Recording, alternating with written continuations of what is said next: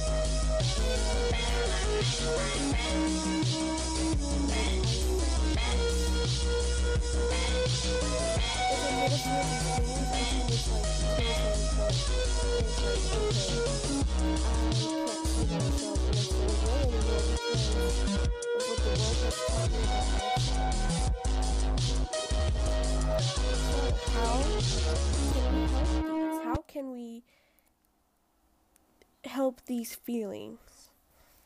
Well, let's start with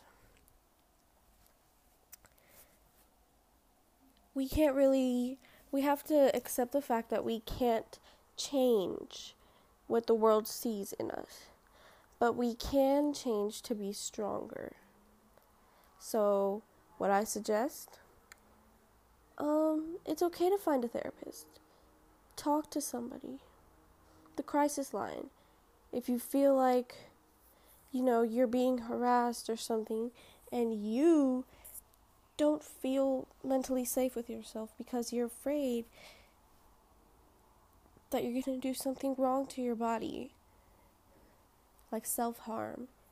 And that is not a healthy coping mechanism. So let's find something else to do, something healthy, something that's good for you. And let's join group therapy. So, what is a couple of ways to get therapy? So, 10 ways would be um, get physical, you know, you're mad or you're angry, go for a walk. Um, but please be safe. Have someone with you, especially my ladies out there. Please be safe. Um, celebrate yourself often. Do some self care. You know, you've been doing so great for all these years and you're still going strong. That, that is what makes you a strong person, a strong human being. Especially as a black human being, it's it's very hard. So practice good sleep hygiene. So go to bed at a certain time wake up at a certain time so you can get in the habit of reaching eight or seven hours of sleep so throughout the day you aren't tired and you can feel good about that because you know you did that for yourself. Okay. Examine your relationship to food and substances. Okay, so this is asking you to be healthy. You know, it's okay to have junk food, it's okay to do that. But if your body is feeling like it's going to pass out because you have you have not had proper nutrition or you your substances if you're using substances like marijuana that's great. But please be safe with that because you still need to eat and drink. And a lot of the times people don't acknowledge that. They actually ignore that. And they say you know weed helps them like be less hungry. And I don't think that's very helpful. So please get your nutrition. So examine your relationship with social media. Stop comparing yourself to other people on social media. I highly recommend this because you know what? You are not them. You are a whole different person and you are great. You are a great person and you deserve love. And you always will deserve love, no matter what. Get better at letting go. I'm not saying like just let go, because who can do that? Do therapy. Find ways to look at the past and say, you know what? Is this really helping me in a positive way? Is this holding me back from opportunities that I could be having? And it's okay if you if you feel a certain way. It's okay to be that way. So, let's talk about some warning signs of anxiety. Um, appearing zoned out or snapping because of something small, like getting into an argument over spilled water. Um, when they've become impatient, you know, they're fidgety. They're really mad because time isn't going fast enough, you know? Struggling to make eye contact. They tell you they need more assurance, reassurance. Like I said, struggling to sit still, fidgeting. Um, they avoid making plans about the future. Or they want to leave an event early They feel like they are pressured to speak. Their concentration is not really there. They're hypersensitive to noises, so if you're closing a door and you don't mean to slam it and it doesn't seem like it's slamming, it is to them, and you should probably ask or check in on them.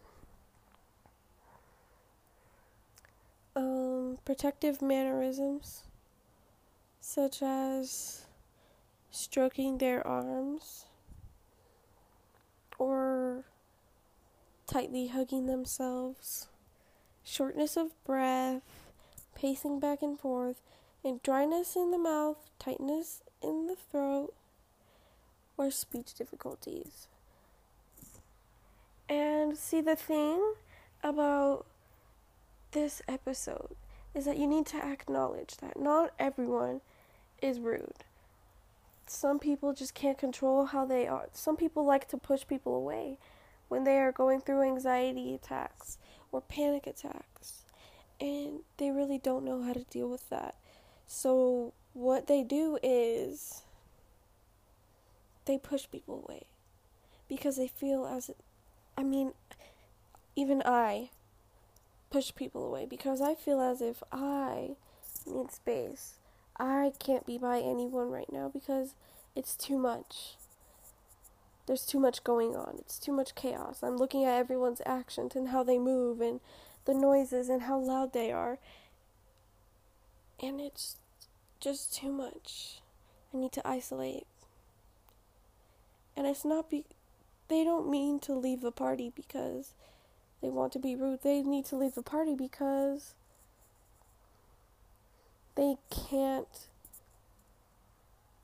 deal with too much. I hope that makes sense. So, why is it important to know about black mental health? Because a lot of the times, um, in our society, we portray black communities as strong and as if like they have no emotional problems or trauma but they go through everything just like we do.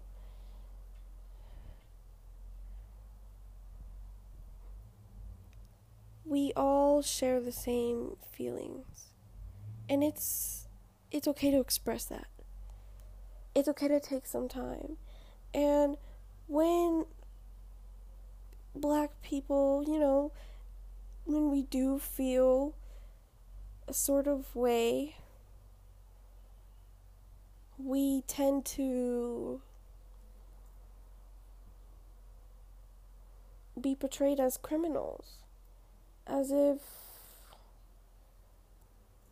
like for example you could say you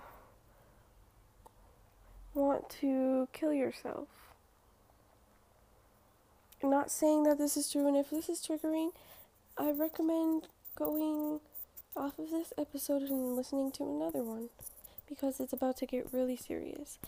If you tell you know someone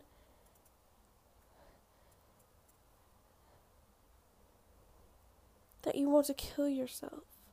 They're going to portray that as okay, well, if they want to kill themselves, imagine what they're going to do to society. Imagine this, that, and the other. And they're going to call the police. And that's what's wrong with the system. That's why I'm making this episode. Because we need to stop that. That is not okay. Reach out to someone, help them. Call the crisis line for them because you know they need it. Reach out to them, go visit them, talk to them over the phone, talk them through it.